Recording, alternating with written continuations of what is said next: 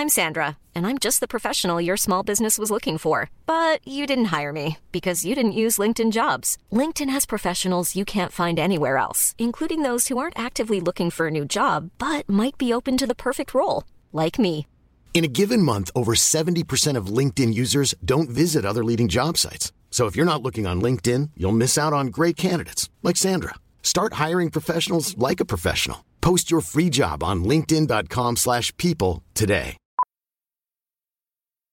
Millions of people have lost weight with personalized plans from Noom, like Evan, who can't stand salads and still lost 50 pounds. Salads, generally, for most people, are the easy button, right? For me, that wasn't an option. I never really was a salad guy. That's just not who I am. But Noom worked for me. Get your personalized plan today at Noom.com. Real Noom user compensated to provide their story. In four weeks, the typical Noom user can expect to lose one to two pounds per week. Individual results may vary. Wow. Nice. Yeah. What you're hearing are the sounds of people everywhere putting on Bombas socks, underwear, and t-shirts made from absurdly soft materials that feel like plush clouds. Yeah, that plush. And the best part? For every item you purchase, Bombas donates another to someone facing homelessness. Bombas. Big comfort for everyone. Go to bombas.com slash ACAST and use code ACAST for 20% off your first purchase. That's bombas.com slash ACAST. Code ACAST. Hej och hjärtligt välkomna till Elbilsveckan med mig Peter Esse och Kristoffer Gullin. Tjena Kristoffer! Hallå, hallå Peter! Vi är ju på Ecar Expo på Friends Arena i Stockholm. Det är vi. Eller i Solna är det ju faktiskt egentligen. Mer Solna. Viktigt för vissa. det här avsnittet är i betalt samarbete med Teslify. Tillbehör för Tesla och Volkswagen. Använd koden Elbilsveckan så får du 5% på din första beställning på teslify.se. Nu ska vi prata elbilar. Äntligen! Kan man säga så? Det tycker jag man får göra. Det har ju blivit en monumental framgång och idag lördag när vi spelar in är det ju mycket folk. Det är, jag skulle bli förvånad om de inte har publikrekord idag. Det är mycket mer folk här nu än vad det var i Göteborg i december tycker jag. Och det låter ju som att vi säger detta på ett positivt sätt. Men det är alltså fruktansvärt svårt att få någonting filmat idag. Ja, man får nog vänta till sen eftermiddag. Sen söndag eftermiddag kanske. Då är det ju, Ecar Expo har ju branschdagar då för eh, journalister som oss. eh, Men även alla som vill definiera sig i elbilsbranschen på något sätt. Så eh, vi har varit och gjort intervjuer och filmat också även igår och fredag. Och dessa filmer hittar ni ju naturligtvis på vår Youtube-kanal. Guiden om elbil och Peter Esse. Och eh, intervjuer från golvet kommer ni få lyssna på i detta avsnittet. Vi kommer primärt gå igenom vilka konceptbilar vi tycker är mest spännande, mest intressanta och naturligtvis också bilar som faktiskt går att köpa. Åtminstone lägga beställning på. Mm, det är ju långa leveranstider på vissa av dessa bilar. Först så ska vi dock ta en lyssnarfråga. Och sen har vi faktiskt en liten rolig nyhet också. Men en lyssnare hör av sig och han skriver. Jag kör ungefär 12 till 1400 mil per år. Mycket i Stockholm. Där ska man komma ihåg. Fritt översatt härifrån han skriver att det kan gå snabbt och det kan gå långsamt. Det beror på lite om det är rusningstrafik eller inte. Jag kör 6-7 resor till söder och eh, även eh, en till två längre resor. Eh, Sälen eller till Malmö. Ännu längre då än de här tidigare. Dessutom har vi släkt och kompisar runt om i världen. Vilket gör att vi hämtar och lämnar på Arlanda. Och då fyller vi vår XC60 med resväskor. De absolut flesta resor är med max två personer och inget bagage att tala om. Men vi har hus och trädgård vilket gör att vi ofta fyller bilen med säckar för transport till återvinning. Jag kan ladda hemma och på jobbet. Snittar bil till jobbet ungefär 1,5 gånger i veckan. Jag kommer antagligen kunna ladda gratis där och eh, därför kanske jag kommer ta bilen lite oftare då. Så milen ökar. Smart. Hur bilen ser ut spelar ingen roll. Jag är mer intresserad av hur inredningen ser ut. Gillar inte det avskalade i Tesla 3 och Y. Föredrar cockpit med många knappar och mätare.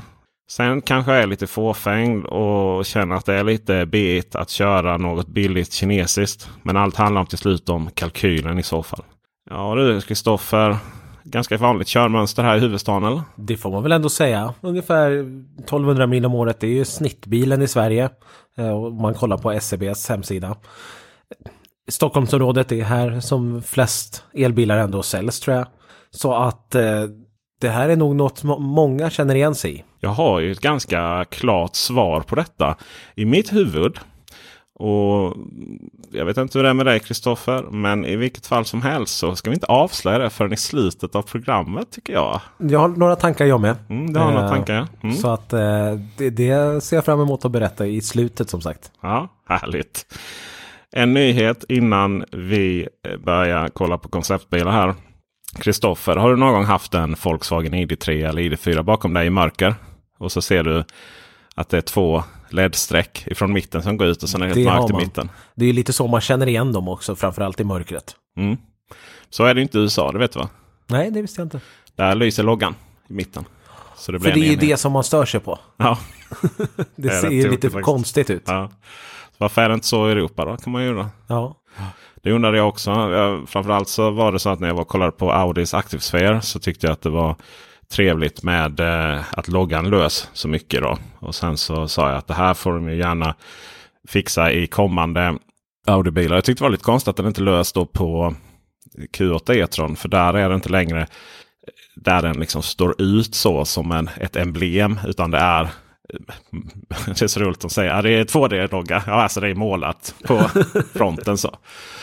Och jag tycker att det, det hade verkligen passat att den lös upp i LED. Då. Men då var det någon som sa att det får man inte i Europa. Utan det är mot lagen då. Eller gemensam överenskommelse. Ja, och när du säger det så om man börjar få lite fundera, då finns det ju faktiskt ingen logga som lyser. Men det har liksom inte slagit tidigare. Att det är ett förbud mot det. Nej, men det är ju, förut har vi inte heller haft liksom LED-paneler längst fram där det är som en hel ljusfäst. Och det finns tydliga lagar och regler runt eh, ljus då framåt. Bland annat så när de lanserade Q8 E-tron så pratar de om det att man kan få grillen i samma färg. Eller ja, inom citationstecken grillen. Grillliknande fronten. I samma färg som bilen då. Eller lite som du också har väl lackerat din. Ja, folierat. Eh, men eh, du har ingen eh, LED-lyser alls där fram va? Nej, men du gav mig en idé nu. Ja, just det. Ingen får tro att de har en, en polis eller ambulans eller någonting bakom sig med det här då. Eh, så att eh, det var bara vissa färger som fick den möjligheten att, att ha fronten lackerad i samma eh, färg som, som övriga bilen då på Q8 E-tron. Eh, bland annat så går det inte med silver och lite sådana saker finns. Eh, ja. Så det var egentligen inte så många. Det var, det var liksom så här lite beige, brun eller mörkbrun. Lite, man ser på den och sen så eh, en grå, vit och någon färg till tror jag. Sen var det faktiskt inga fler färger som fick eh, lackera grill. Men det är faktiskt så att dessa förordningar, eh, som det heter, kommer att eh, revideras och troligen trädas i kraft under april 2023. Alltså det är nu i vår. Jaså, oj. För det är de gamla goda förordningarna R148 och R48 som då har ställt till det. Ja, de, de, förstör jämt. R148 och R48. Ja, just det. Nej, men det är två olika regelverk som eh, definierar då. Eh, R48 eh, handlar om att belysning av logotyper antingen installeras med högst två parvis eller en centralt mo- monterad. Gäller både bakåt och framåt. Lampor med logotyper måste vara typgodkända då enligt R148. Då, så att eh, de hänger ihop. Och eh, R148 eh, reglerar själva belysningen. Om en logga finns transparent eller icke-transparent får den bland annat inte ha en större yta än 100 kvadratcentimeter. Bromsljus, körriktningsvisare och backljus får inte förses med logotyper. Så där har vi det. Oj vad det kommer att kanske bytas motoremblem på, eller inte motoremblem. Motoremblem är det man har på bak för att berätta vilken stark motor man har. Men vad det kommer att byta logotyper framåt. Jag känner att det finns en tredjepartsmarknad här som kommer växa fram. du sparar ju 5 av det där rabatt på Teslify. Det är sant. Ja. Får man köpa en eh, belyst eh, ID4-logga. Ja precis. För undra hur, ja nej, men de, alltså det, det, många ragg, de kan ju montera rätt mycket. Så jag vet eh, man kan få tredjepartsmontera backvarnare och sånt. Eller backkamera och så på bilar. Men det är rätt långa kabeldragningar som gäller då. Men du, nu är det alltså dags. Vi kommer börja med E-car Expo Stockholm 2023s mest intressanta konceptbilar. Och Kristoffer, vad tycker du definierar en, intressant konceptbil? Ja, nu kommer min lista motsäga mig lite här sen. Men eh, alltså en intressant konceptbil för mig, det är någonting som ändå är lite realistiskt som man ändå kan se framför sig. Eh, de här eh, bilarna som, om vi tar typ Active Sphere som du var och tittade på där. Eh, det är ju det är så långt fram så att det, kommer aldrig bli något annat, möjligtvis en leksaksbil. Det är liksom svårt att greppa på. Då kan jag tycka att det är roligare med bilar som visas om hur bilarna kommer se ut om tre, fyra år och hur tillverkarna tänker där. För det är någonting som känns mer relevant för mig. Och då blir det mer intressant i mitt tycke. Själv då?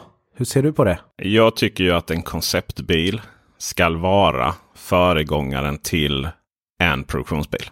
För att vara en intressant konceptbil. Så ungefär samma. Ja.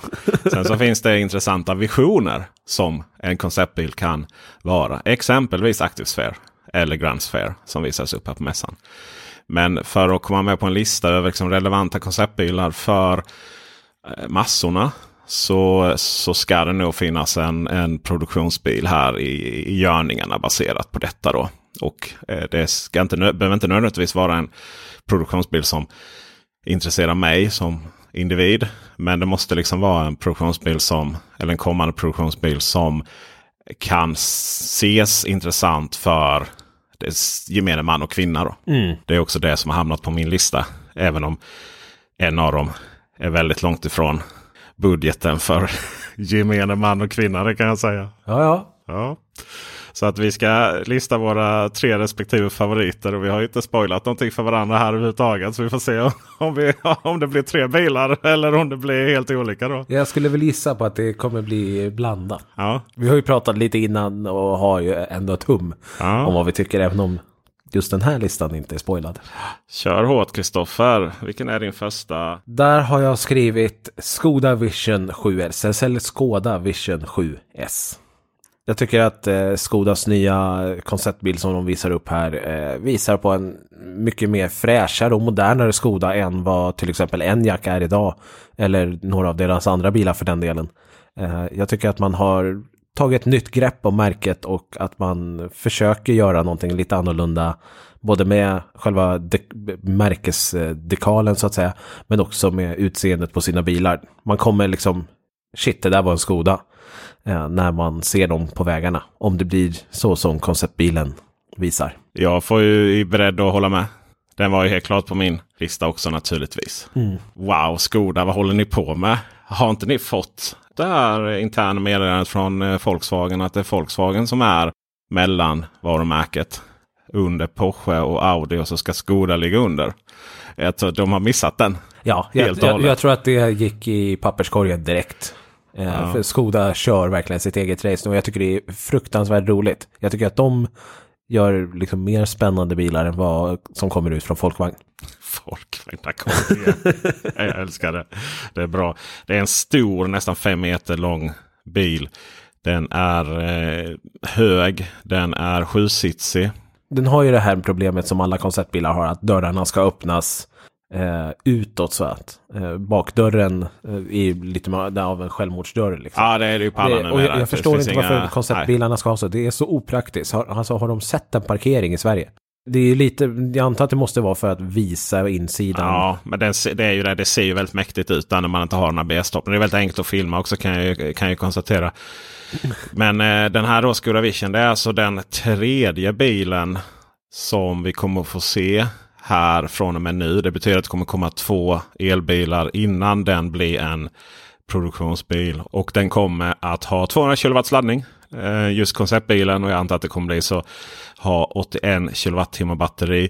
Detta är alltså MEB Plus-plattformen. Sjusitsig som sagt och eh, lansering 2026 och 60 mil plus VLTP. Den var ny den. 60 mil plus den specifikationen. 60 mil plus, ja, ja. Det, det, är enkelt att komma undan med nytt, det. Ja precis, inte nytt för att det är 60 mil, alltså mer än 60 mil så fall utan just att man är så Samtidigt börjar bilarna som släpps nu 2023 också ligga runt 60 mil. Ja det är det. Ja. det Lite senare på den bollen kanske. Ja, då vill jag fortsätta mm. med eh, en, eh, en riktigt trevlig sak. Naturligtvis, det går inte att förneka. ID Life. ID Life alltså? Volkswagen ID Life. Instegsmodell Alltså typ en ID2. Eh, jag tror inte det kommer att heta ID0 eller något. Man får markera att det här är verkligen instegsmodellen. Den eh, är ju om man eh, tar en Golf nästan känns det som. Och formpressar den annorlunda. Man sätter liksom mer, liksom, sätter mer raka kanter. Då har man vad, då har man vad detta är. nästan så. Förutom att den är mindre då. Konceptuellt så visar de upp då att det var ju lite smårolig för den hade ju projektor på insidan. Den kommer komma upp ur eh, interiören. Några sådana saker får vi ju inte. Men vad vi då får är att eh, konceptbilen hade ett, en specifikation på 57 kilowattimmar. 40 mil kommer man. Eh, 410 liter bagage, det är ganska mycket. Om man öppnar då halvvägs frunken. Alltså, inte frunken utan man öppnar liksom framför frunken. Alltså, laddlucka var det inte utan det var halva, halva motorhuven då, förutom motorhuven.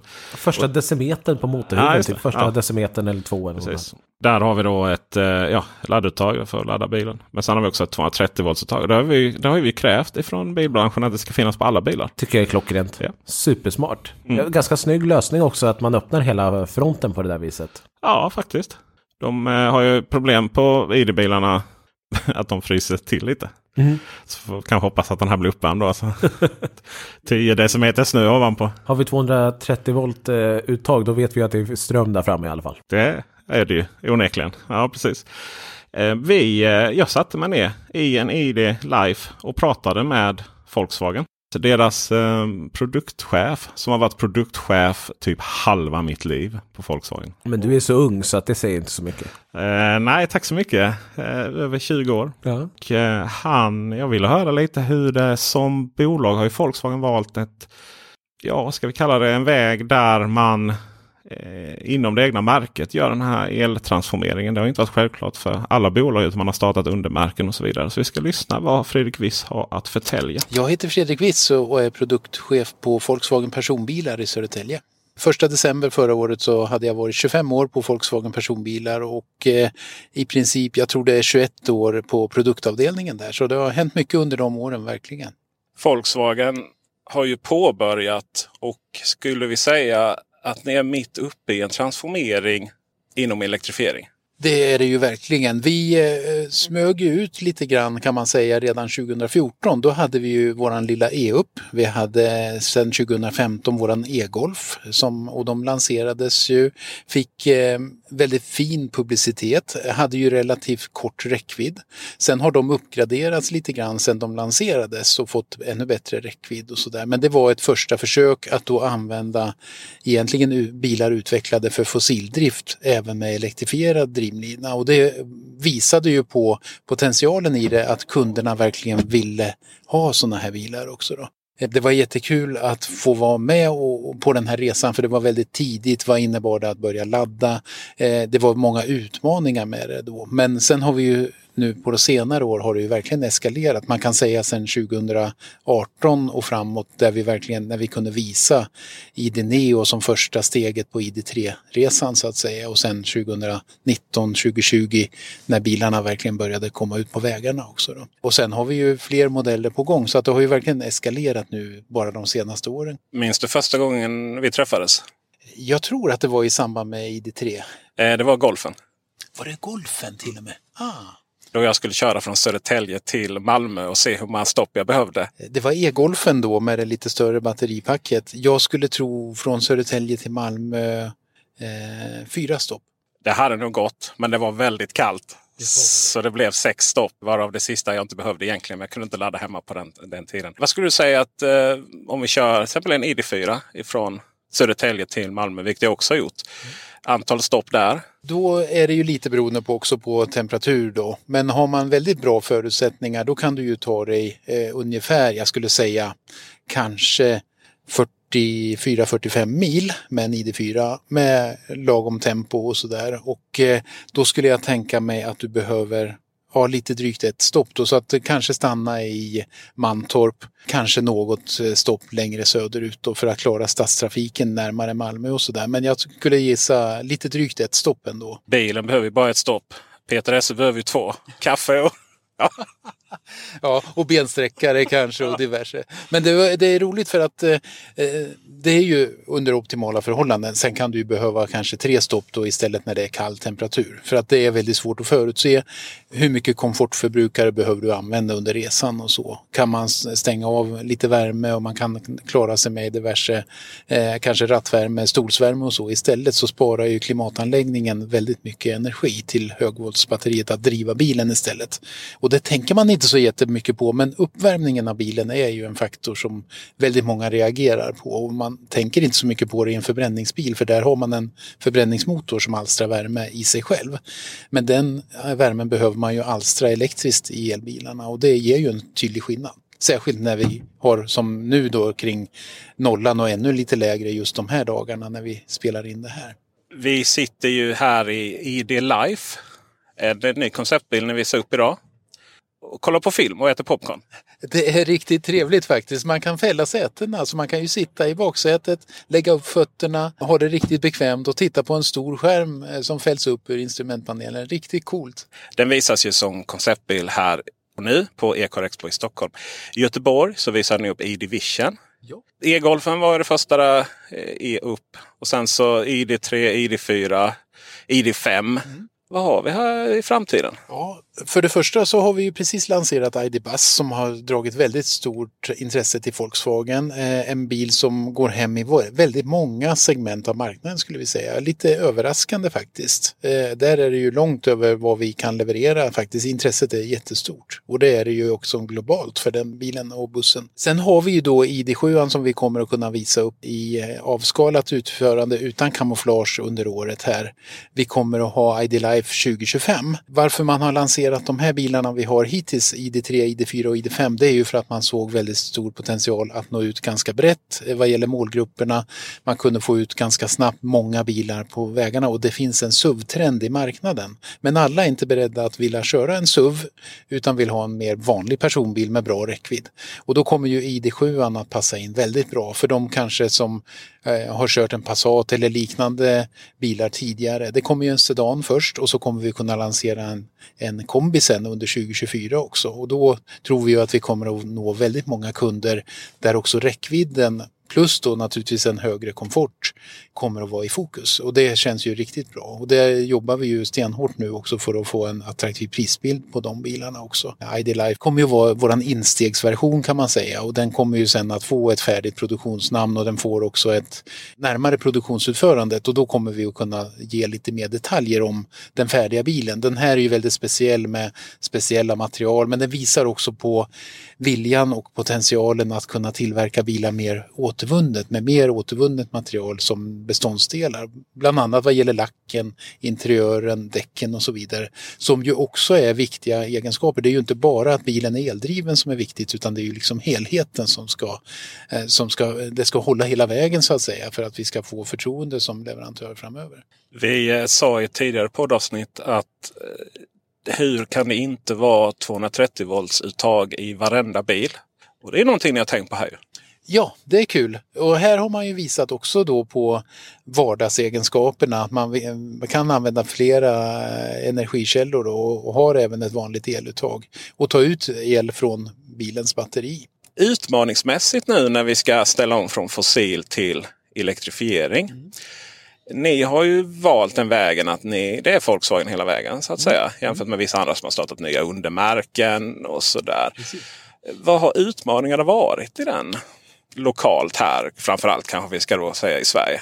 Ja, alltså vi har ju ett väldigt stort kundunderlag. Vi vill kunna vara kända för våra kunder som en pålitlig leverantör och vi vill liksom kunna bistå med bra mobilitetstjänster.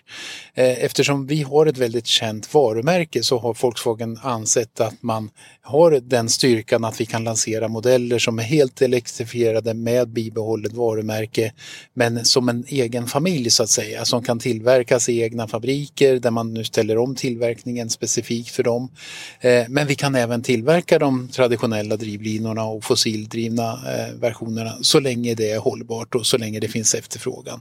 Och så länge det är möjligt då av lagliga skäl och andra villkor som, som naturligtvis styr vad som är möjligt då med avgasrening och så vidare på dem. Men det har också visat styrkan att kunder kan fortsätta med oss som leverantör och ställa om lite mjukare så att säga. Man behöver inte helt plötsligt eh, ställas inför ett helt nytt varumärke också utan man kan bibehålla varumärket. Man kanske behöver kombinera. Vi har ju även gasdrivna bilar än så länge.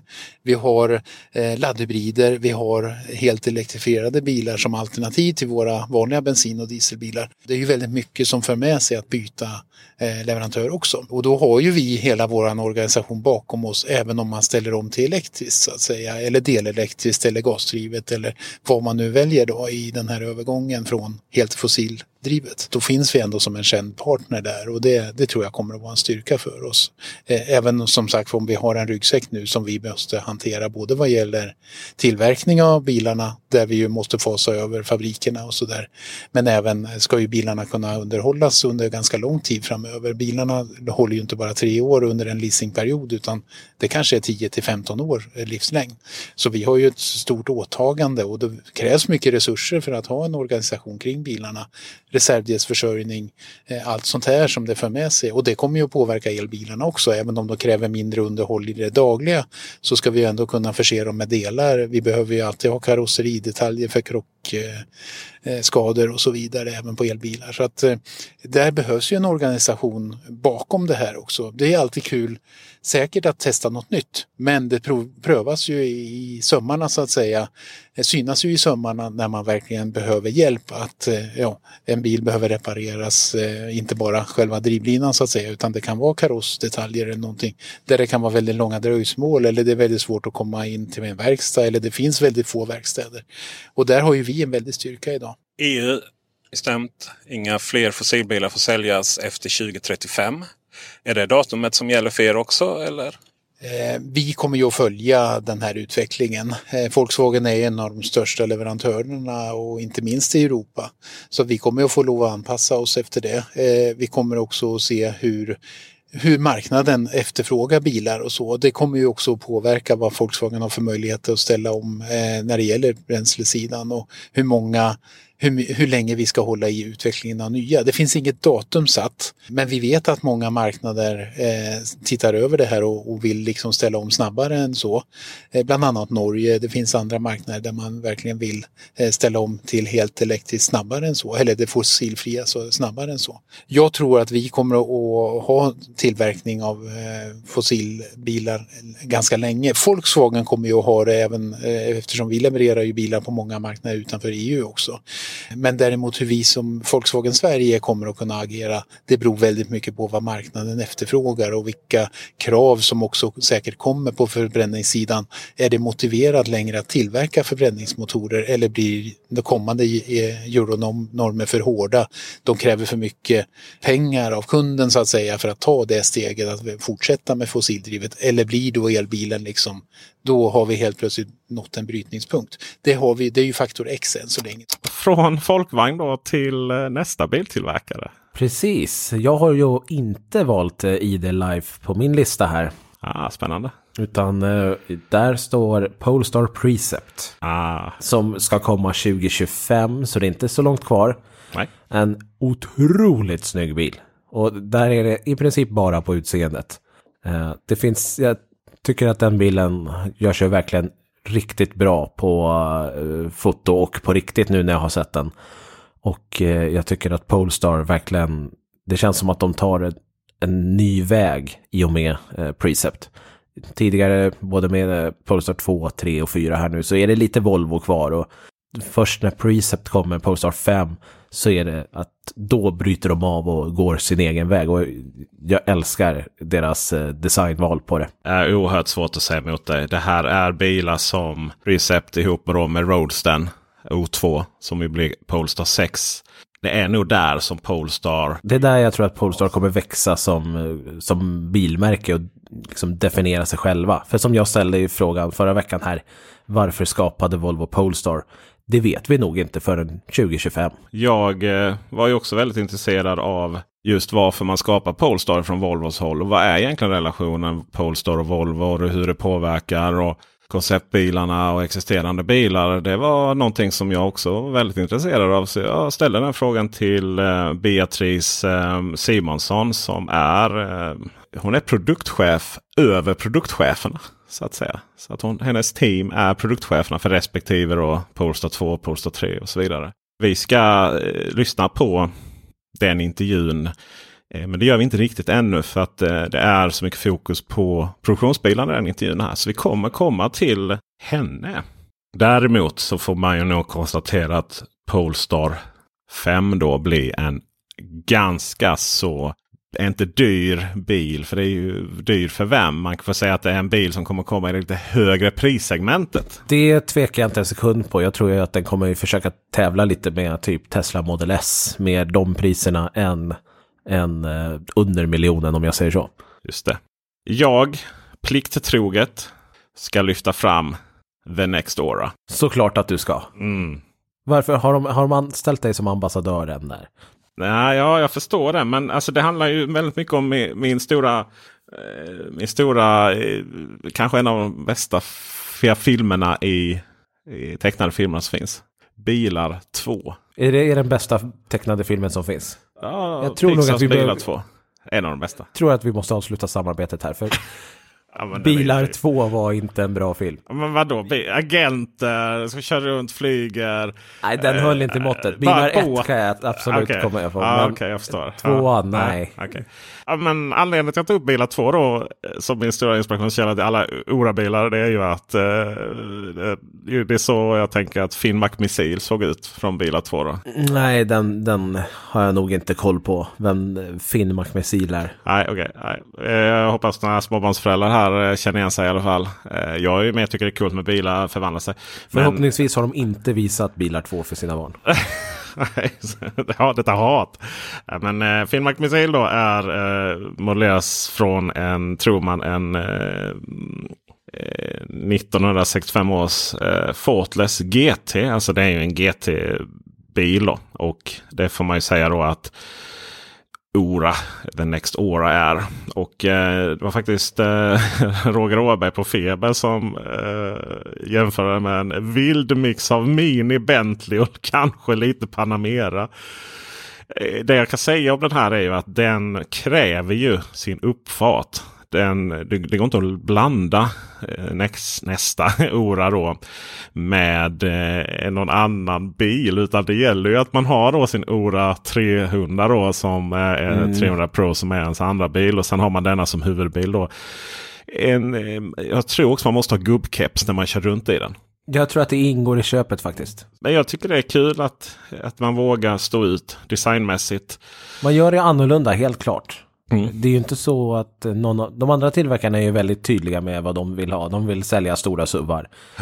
Det är inte det Ora satsar på. De går sin egen väg. Så det får man ju ge dem cred för. Mm. Det här kan passa de som har kört runt i Mercedesar och lite sådana här eh, äldre herrar faktiskt tror jag i målgruppen. Och som inte vill lägga 1,3 miljoner på en Mercedes. Eh, Sen är inte detta direkt S-klass storlek. Snarare kanske, kanske, kanske. Jo men E-klass skulle jag kanske säga. Eh, Interiörsmässigt ser ut som en Alltså du får inte ha kaffe i den här bilen. Det är, det är te. Liksom. Ja, ja, ja. Engelsk manér. Det är det som gäller. Eh, Jag gillar den jättespännande. Den kommer att komma lanseras här i Sverige under året, i slutet av året.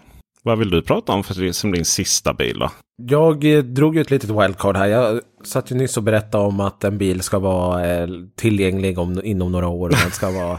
Men eh, som sagt, jag hade ju ett undantag här och det är ju Honda Vision 74N eller N74 eller vad de, vad de nu har valt att kalla det. En hybridbil En alltså? hybridbil.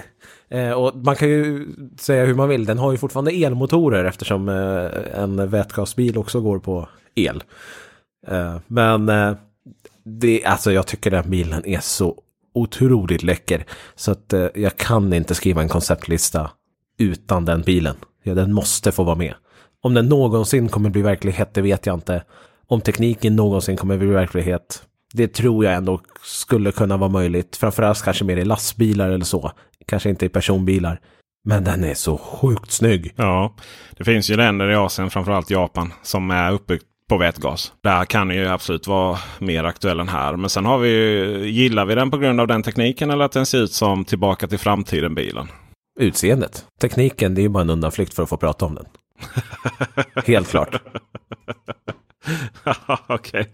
Så att eh, den, den är väldigt lik eh, eh DeLorean. DMC 12. Ja, ja. det är den. Mm. Den är jättecool. Man kanske inte behöver den här stora spoilern där bak. Eh, oklart vad den behöver för att den ska vara en vätgas. Ja, nej, nej den, ja. den är kanske lite väl överdriven och tilltagen. Ja. Kanske bra för mässgolvet. Ja. Inte så mycket mer. Då är ju frågan där. Alltså vi var ju slut på konceptbilar här nu. Men eh, vi eh, eh, har Audi Grand Sphere och eh, Mini Aceman. Och det roliga är ju att eh, säljarna, eh, våra säljare här till podden och eh, vår Youtube-kanal och sådär. De, de kallar mig ju Aceman. Och då är det ju nästan så det förpliktigar att jag tar upp Mini Aceman som mitt sista koncept. Mm. Men det kommer jag inte göra. Utan Audi Grand Sphere. Såklart. Ja, såklart. Alltså det förpliktar ju ändå när man har ett vardagsrum i bilen. De har till och med en blomma eh, där. Ja, den tyckte jag såg lite out of place. Men det tog fram poängen som de ville visa mm. i alla fall. Det är ju svårt att se det framför sig. Man behöver ju se det här ju naturligtvis. Och det är bara att gå till guiden om elbil eller Peter Esse. Eller, och eller kan man nästan säga. Det går ju bra att titta på båda våra kanaler naturligtvis. Där vi visar upp den här Precis. bilen. Och eh, den är inte med på min konceptlista på grund av att den är... Det är ju mer en vision. Det är inte byggt som ett vardagsrum eller så. Eh, det är inte därför. Det är inte heller att ratten går ut ur instrumentbrädan vi ska köra själv. Utan helt enkelt så att designspråket på denna bilen är så vackert. Och jag ser verkligen fram emot att se Audi-bilarna med det här strömlinjeformade designspråket. Vi har inte fått se några Audi-bilar som har det ännu. A6 E-tron som påminner då lite lite kanske. Eh, den, den, har, den börjar liksom känna av det. Men tidigare elbilar Q4 E-tron Q8 E-tron. Eh, vad vi tror Q6 E-tron kommer se ut. Även GT'n. Den är ju väldigt traditionell Audi-lik. Mm. De är inte riktigt så himla strömlinjeformade som då. Eh, de har liksom inte ännu gjort samma resa som till exempel Mercedes som har blivit väldigt... De har ju fokuserat väldigt mycket på att eh, förändra karossen och få till en, eh, bra, ett bra luftmotstånd på sina bilar. Just det. Audi har ju mer valt att strunta i den ekvationen, delen av ekvationen. Ja, det får man ju säga. Eh, och det har att göra med att man har utvecklats från ett eh, liksom fossilmärke. Och, och så. Eh, sen är inte det fel i sig utan det är ju väldigt nutidstypiskt då. Eh, jag ska säga att det är nästan Mercedes som har gjort att det är acceptabelt. Men när Mercedes kom med sina väldigt strömlinjeformade tvålkoppsbilar. Då var det ju Eh, nästan ramaskri inom designvärlden. Vi har ju Hyundai Ioniq 6 som också mm. har den formen. Även om det är på ett annat sätt och ser annorlunda ut och sådär. This is Paige, the co-host of Giggly Squad. And I want to tell you about a company that I've been loving, Olive and June. Olive and June gives you everything that you need for a salon quality manicure in one box. And if you break it down, it really comes out to $2 a manicure, which is absolutely insane. It's also so easy to get salon worthy nails at home with Olive and June. The difference between how your nails used to look when you did them yourself and now with the Manny system is a complete game changer. The best thing about Olive and June too is it's a quick dry, dries in about one minute, lasts for five days, and full coverage in up to one to two coats. Visit oliveandjune.com slash perfectmanny20 for 20% off your first system. That's oliveandjune.com slash perfectmanny20 for 20% off your first system. Cool fact a crocodile can't stick out its tongue. Also, you can get health insurance for a month or just under a year in some states. United Healthcare short term insurance plans, underwritten by Golden Rule Insurance Company, offer flexible, budget friendly coverage for you. Learn more at uh1.com. Hey, I'm Ryan Reynolds. Recently, I asked Mint Mobile's legal team if big wireless companies are allowed to raise prices due to inflation. They said yes. And then when I asked if raising prices technically violates those onerous two year contracts, they said, What the f are you talking about, you insane Hollywood ass? So to recap, we're cutting the price of Mint Unlimited from $30 a month to just $15 a month. Give it a try at mintmobile.com slash switch. $45 up front for three months plus taxes and fees. Promoting for new customers for limited time. Unlimited more than 40 gigabytes per month. Slows. Full terms at mintmobile.com. I'm Sandra, and I'm just the professional your small business was looking for. But you didn't hire me because you didn't use LinkedIn jobs. LinkedIn has professionals you can't find anywhere else, including those who aren't actively looking for a new job but might be open to the perfect role, like me. In a given month, over 70% of LinkedIn users don't visit other leading job sites. So if you're not looking on LinkedIn, you'll miss out on great candidates like Sandra. Start hiring professionals like a professional. Post your free job on linkedin.com/people today. Burrow is a furniture company known for timeless design and thoughtful construction and free shipping, and that extends to their outdoor collection. Their outdoor furniture is built to withstand the elements, featuring rust-proof stainless steel hardware, weather-ready teak, and quick-dry foam cushions.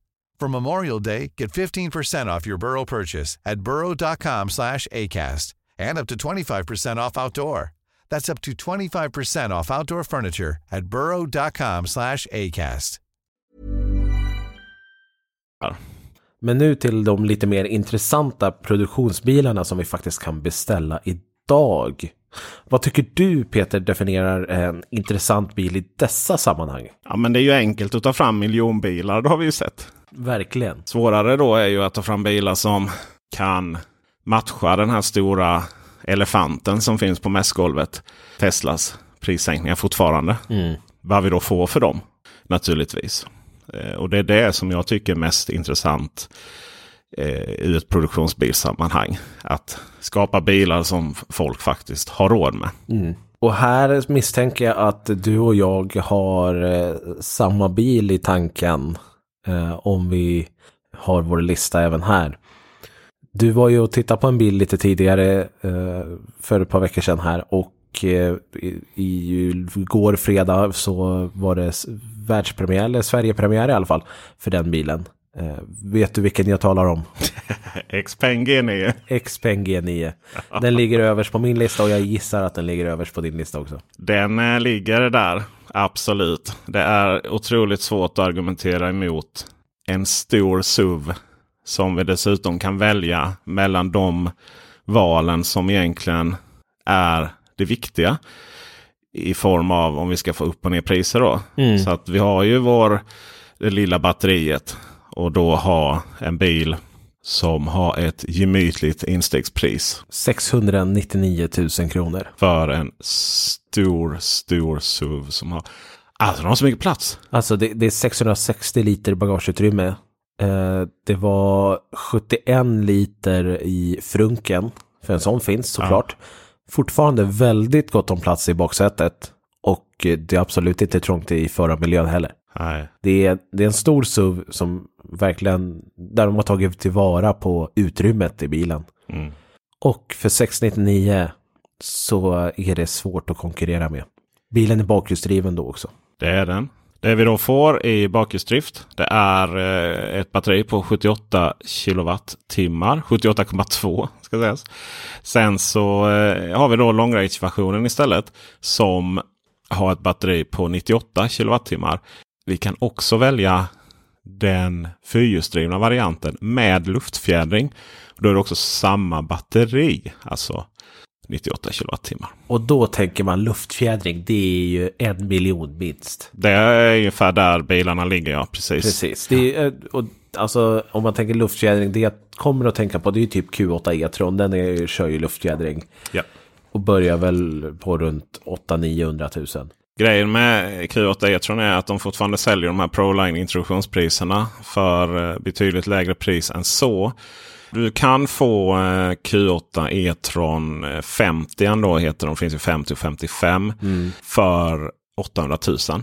Men då är den helt naken. Helt naken är den ju inte då. För de säljer ju inte dem eh, utan mugghållare eller vad man brukar skoja om. Men det är ju inte mycket som det ingår i den. Nej det gör det ju inte. Och Nej. har ju inte alls de här systemen. Det är så mycket som skiljer här detaljmässigt i interiöret också. För att Q8 eh, vill du bara ha induktionsladdare som en ganska viktig del. Då får du köpa den hela telefonmodulen för 6400 kronor. Um, Keyless kostar extra. Det, det mesta kostar extra. Eh, sensor för bagageluckan kostar extra om du vill göra det. Ehm, Precis, så då kom, för att ens få en vettig bil så landar vi runt miljonen. Sen har vi Polestar 3, det är ju 970 000. Ja. Då får man den ganska välutrustad men det är också luftfjädring. Just precis, det är det ju. Det är torque vectoring på den också. Dock ska sägas, det har du inte ens på Q8. Eh, det vill säga att man fördelar kraft på eh, så. Det har du dock på Tesla Model X. Eh, Oh. vad är det? 1, de är uppe i 1,4 1,5. miljoner. Ja. Det som är så roligt med G9 då och Xpeng är ju att eh, om den är lika skön att köra som P5 då som ju var en av de skönaste bilarna jag har kört faktiskt. De släppte ju aldrig den på grund av att den eh, laddade långsamt och, och den hade, kunde inte fälla baksätena. Så, här, så den, man kunde inte tro att den skulle sälja så bra i Sverige. Jag tror att den hade sålt om man hade tagit in några visserligen. Men man valde att inte göra det. Och är den likadan, eller kommer i närheten i alla fall, så är det ju också en otroligt, otroligt, otroligt skön bil att köra. Så man är jätteduktig på det av någon anledning därifrån. Ska vi ta och avslöja priset? 830 000 kronor. Ja, Det låter jättemycket pengar. Det är jättemycket pengar. Men för det man får och om den faktiskt är så skön att köra som den är. Eller som P5 var. Då är det här som hittat. ja. Tyvärr får man väl säga att priserna ligger så. Men det finns egentligen ingen annan bil att jämföra med för de här priserna. Och eh, Nej. alltså grattis till det priset. Eh, det enda då som den får bakläxa för. Det är att dragkrok ingår bara i Norge. Vad är det för favorisering? Ja, det lät, Ja. såg jag något om. Det får vi kryssa en ruta för. Det är för jävligt. Jag antar faktiskt att det är så att de får betala för det. här. Så kan vi anta det. Och har man en dragkrok då får man dra 1500 kilo. Så det är ju inte superdåligt i alla fall. Nej, det är inte superbra heller. Nej, det är inte superbra, men det är genomsnittligt får man väl säga. Vi har en räckvidd på 52 mil och då är det här AVD Performance-versionen då, den här med luftfjädring. Eh, 0 till 100 på 3,9 sekunder. Ja. Det här är också lite eh, flaggskepp. DC snabbladdning på upp till 300 kilowatt. Just det. Det är ju mm, hög ampere och det är många volt som gäller. Men det är 800 volt system. Ja, det är det. Så, nej, här har man ju fått till en hel del. Eh, vad är det man kan köpa till tillägg på den här bilen då? Det är faktiskt ändå intressant. Det finns ett komfortpaket till den här bilen för 40 000 kronor. Där blir det lite bättre ljud och lite andra Lite nappa. bättre ljud. Ja, jag har inte hört hur det standardljudet är det fungerar. Dolby Atmos va? Det, det var Dolby Atmos så att det ska väl inte så dåligt. Det, det är en audio. Eh, är det. Och det är ju danskt märke då. Det som jag tyckte var lite coolt var ju också den här passagerarskärmen som finns. Eh, som är, har eh, film över sig så att eh, jag som förare ser inte Nej. vad som syns där. Vilket gör att eh, som passagerare så kan man titta på film utan att föraren blir störd. Ja, den har två massiva 15-tums skärmar där Ja. liggande. Riktigt smart. Separata. Eh, och sen är det en 10-tums skärm framför. Eh, två induktionsladdare precis där man behöver dem.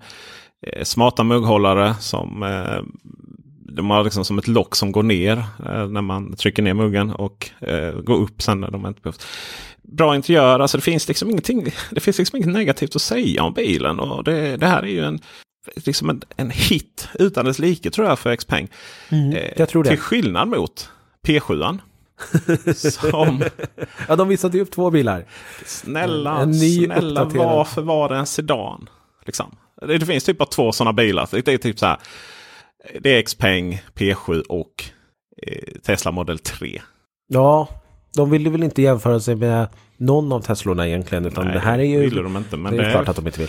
Får man ju göra. Det Alltså, här är ju mellan, och jag tror att eh, bil, jag upplevde i alla fall bilen som större än Model 3. Nej, alltså den är jätteliten. Ja, den är stor. Alltså P, P7 är ju, är ju f- vad är det, 4,888 centimeter. Men eh, dels så har den samma problem som Model 3. Det vill säga att du får inte under fötterna under förarstolen du sitter bak. Eh, vad man gör med det här utrymmet vet jag inte riktigt. För att det är inte jättestor bagagelucka. Och det är där bak så jag fick inte plats alls. Där fram sitter jag som en kung. Ehm, det- jag antar igen då att den är lika skön att köra som P. 5 då, vilket gör att den är ju jättetrevlig bil. Men antal förare av elbilssedaner i Sverige där det primärt handlar om dig som kör är ganska så liten den segmentet. Och priset då är ju priset är inte för högt för bilen då. För att jag menar, den börjar då på 500 eller den börjar på 600 000 och sen kan det är ju samma sak där. Då kan du få eh, fyrhjulsdrift istället. Det är Mm. lika stort batteri då på, på de på de båda.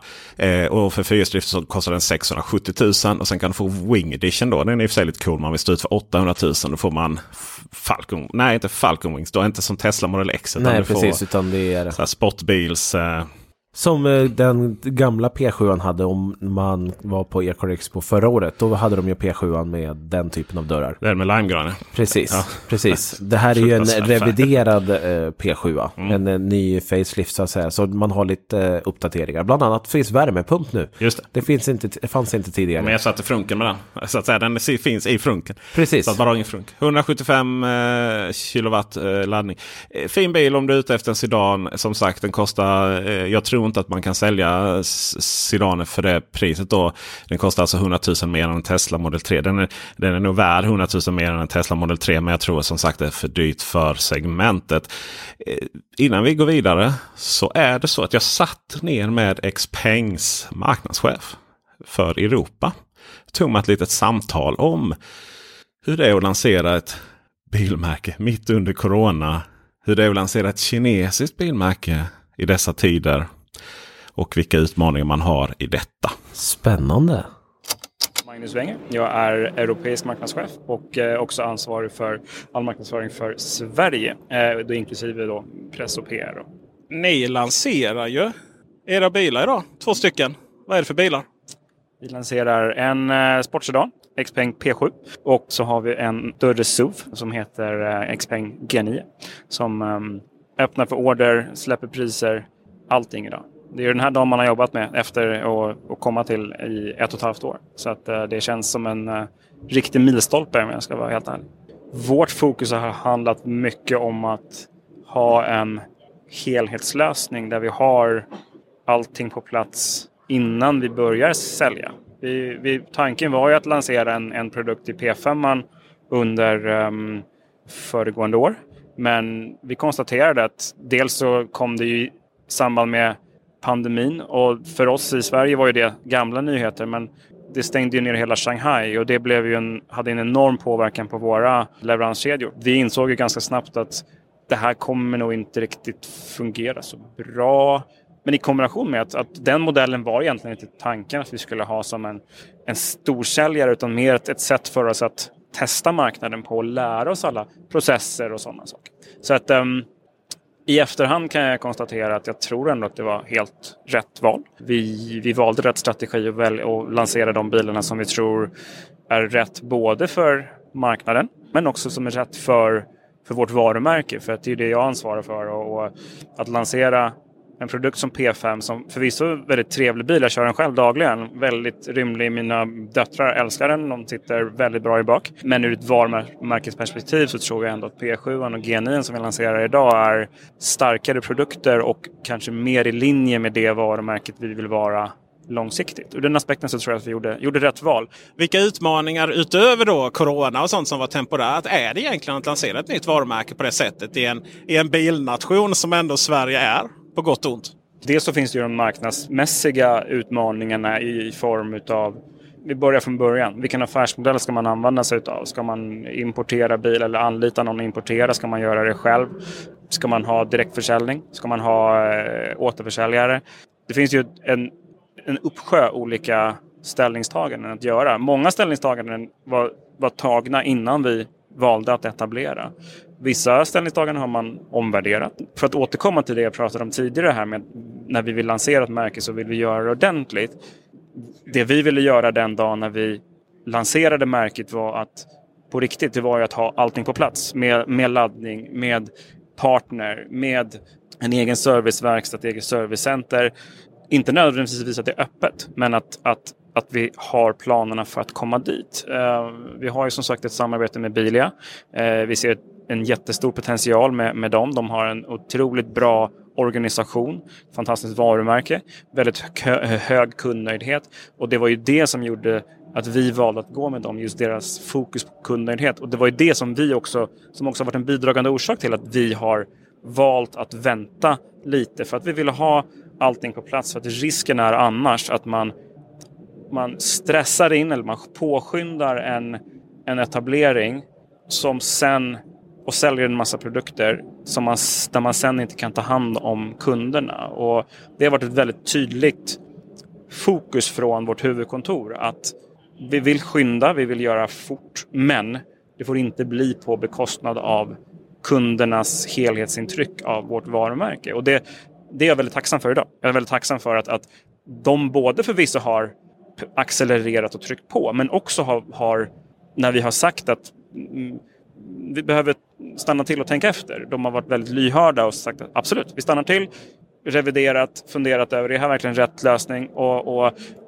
så att för att summera vilka utmaningar som finns så skulle jag säga att dels har vi gjort ett, ett ordentligt för, förarbete i form av eh, marknadspotential, hur stor andel är elbilar, eh, hur är trenderna, vad finns det för lokala incitament som förvisso sen togs bort. Eh, det, det, det, det förarbetet var väldigt gediget. Men sen när man väl etablerar sig på marknaden och innan man när man då börjar kontakta. Vi hade haft kontakt med Bilia i, i, i nästan ett år innan vi överhuvudtaget startat kontor här. Um, men, men för oss är, det, är den delen extremt viktig att den finns på plats. Ord, alltså, det behöver inte finnas en fysisk butik öppen. Den första butiken kommer troligtvis öppnas i, i april beroende på, på tillgång på, på, möbler faktiskt. Sen om vi då kommer in på mitt område med marknadsföring. Här behöver vi hitta vår, vår egen positionering och, och vår positionering som jag ändå tycker när jag läste vår presentation från början om att vi vill vara ett märke som fokuserar mycket på den mänskliga aspekten av produkter. Alla kan göra produkter, alla kan göra superavancerade produkter. Men att göra saker som, som folk uppskattar och som faktiskt hjälper människor i, i vardagen. Vi kanske inte är riktigt där än, men det är ändå ett, en strävan som jag tycker är väldigt spännande i, i förlängningen. Att arbeta mer gentemot människor än att jobba mot hård teknik. Och, eh, och det är också sånt att våra, vår programvara som förvisso många andra, men kontinuerligt uppdateras. Men vi försöker ju också lyssna på vår, eh, våra kunder. Vad vill de ha? Det kanske är så att någonting superavancerat, det är inte det de vill ha. De vill ha någonting som gör livet enklare istället. Då ska vi fokusera på det. Då ska vi inte lägga ner för mycket tid på att skapa superflashiga funktioner som ändå ingen använder. Vissa andra kinesiska tillverkare har ju antingen köpt upp ett europeiskt varumärke eller skapat ett varumärke som låter lite mer europeiskt än kinesiskt. Men Xpeng låter ju väldigt kinesiskt. Finns det en utmaning i, i det? Jag ska berätta, en anekdot från eh, när jag började. I, under första veckan på mitt nya jobb så hörde jag ett ord ganska ofta som jag undrade riktigt vad det betydde. De sa Xiaopong. Och efter ett tag så var jag tvungen att gå, gå till, till en kollega och fråga den här, det här Xiaopong, alltså vad, vad, betyder det egentligen? De tittade på mig ungefär som att det är det företaget som du jobbar på. Varpå jag fick lite skrämselhicka när jag insåg att okej, okay, inte nog med att jag har ett, ett jobbar på ett kinesiskt varumärke. Jag har dessutom ett, ett varumärkesnamn som låter helt annorlunda från hur det stavas på, det, på, på svenska och engelska. Till min lättnad så um, är det europeiska namnet Xpeng. Jag förstår hur du tänker. Jag kan säga så här. Jag, vi, vi är stolta över vårt ursprung. Eh, vi försöker inte gömma eller dölja det faktum att vi, vi, vi kommer från Kina. Vi, vår eh, grundare, He Xiaopeng. Vårt namn reflekterar hans, delar av hans efternamn. Sen finns det alltid en, en, en komplicerad det är komplicerat med att jobba med, med andra kulturer. Jag jobbade i ett annat europeiskt bilföretag tidigare. Jag kan säga att vissa saker var mer komplicerade, andra saker där är, är mindre komplicerade. Men till syvende och sist så, de kollegorna som jag jobbar med i Kina, de är precis som du och jag. De har barn, de, försöker, de gör sitt bästa för att få så bra förutsättningar för sina barn som möjligt att växa upp. Jag ser inte det som, en, som ett problem utan jag ser det snarare som en, en möjlig en stor möjlighet för, för oss alla. att Göra världen lite mer global. Och, eh, uh, sen, sen, finns det absolut en massa utmaningar, ingen tvekan om det. Um, men de utmaningarna finns alldeles oavsett vilken kultur du arbetar gentemot. Ehm, det kommer alltid finnas skillnader. Men det man kan säga om, om, om de teamen som jag jobbar med i Kina är att de jobbar oerhört hårt. Ehm, någonting som jag tycker är väldigt fascinerande med, med, med den kinesiska kulturen är att de är väldigt duktiga på att lyssna. De är väldigt lyhörda. Säger vi i Europa att så här vi behöver göra och lyssnar de Sen är det inte alltid jättelätt att, att få igenom allt, det kan man inte säga. Um, Visst, naturligtvis, dels så är vi ju på börsnoterat bolag, man kan inte göra hur som helst. Men det finns stora möjligheter att, att kunna påverka. Och det är också det som är så kul att vi är en, vi är inte en importör utan vi är ett, ett dotterbolag till, till det kinesiska bolaget som gör att det gör ju också att de, vi har ju verkligen samma mål. Vi, vi, vi vill bli en succé på den svenska marknaden och vi kommer tjäna båda två lika mycket på det. Och um, vi har samma, vi har samma, samma agenda. Om man är intresserad av P7 eller G9, hur köper man dem? Och den frågan hade ju varit konstig för några år sedan. Men i dagsläget så finns det lite olika varianter. Återförsäljare bara online. Ni har er butik i Mall of Scandinavia. Vad gäller här hos Xpeng? Det, det, är jättebra att du ställer den frågan. Det, det, det är en, ehm, eh, jag ska inte säga att det är en komplicerad fråga, men det, men det är en, en fråga som får, får, har fått ett nytt ljus, precis som du säger, den sista tiden. Vi, vi har ju valt att använda en affärsmodell som både är direktförsäljning, alltså via våra egna butiker, eh, men även eh, via våra partners som sen kommer öppna sina eh, butiker. Men också i förlängningen kommer man kunna köpa online. Det som man kan göra i dagsläget från och med idag, det är ju att lägga en order. Då går man antingen in på vår hemsida och sen så betalar man en, eh, en liten deposition eh, och då har man en, en, en, en kundorder och står i kö att få sin bil levererad. Eh, sen kan man välja vart man vill få bilen levererad. Man kan få den levererad antingen i vårt servicecenter eller eh, få den levererad i, eh, hos någon av våra eh, partners. Och då kommer vi att hantera den eh, om man vill finansiera eller göra en direktbetalning. Man kommer bli kontaktad av en av våra försäljningsrepresentanter och vi tror fortfarande på den här äh, personliga kontakten. Så det är viktigt att man som kund kan ha någon att bolla med. Man har lite frågor. Vi är så pass nytt varumärke så att, att tro att någon gör en helt digital kundresa, även om det kanske låter bra på pappret, så tror jag att det inte är helt rimligt. Man kanske som ett väl etablerat varumärke där man ska eh, förlänga sin, eh, sitt leasing eller man ska ta en likadan bil som man hade tidigare. Absolut, då, då kan man säkert bara fylla i en, en, en um, göra allting på en hemsida. Men, men vi tror ändå på den personliga kontakten. Så att man kommer bli kontaktad av en, en, en av våra produktspecialister som kommer att slutföra. Och antingen om man vill göra det i butiken, eller om man vill göra det i telefon eller om man Eh, det kommer även gå att göra digitalt framöver. Så kan man fixa allting den vägen. Men, men eh, man kommer också sen i framtiden att kunna åka till våra butiker hos Bilia och um, kunna provköra bilarna där och också kunna slutföra sitt köp där om man så önskar. När får vi se Xpeng-bilar på de svenska vägarna? Som levereras till kunder så skulle jag säga att de första P7 kommer att komma under slutet av andra kvartalet, alltså under sommaren. Bara kunna leverera de första innan midsommar. Första G9 kommer att komma under hösten skulle jag säga. Så preliminärt oktober, i värsta fall i november. Ja, men då är det väl dags att dra till med eh, den bilen som ser ut och verkar så som jag tyckte Xpeng 7 skulle vara. Det vill säga en eh, hatchback. Mm -hmm. Så jag är väl inte roligare än så att jag lyfter fram Polestar 2. Polestar 2. Mm. Mm. Jag förstår det. Uh, det är en otroligt fin bil. Eh, och eh, jag skulle, måste säga att eh, jag tycker den såg bättre ut i verkligheten än på deras bilder som de visade upp förra veckan.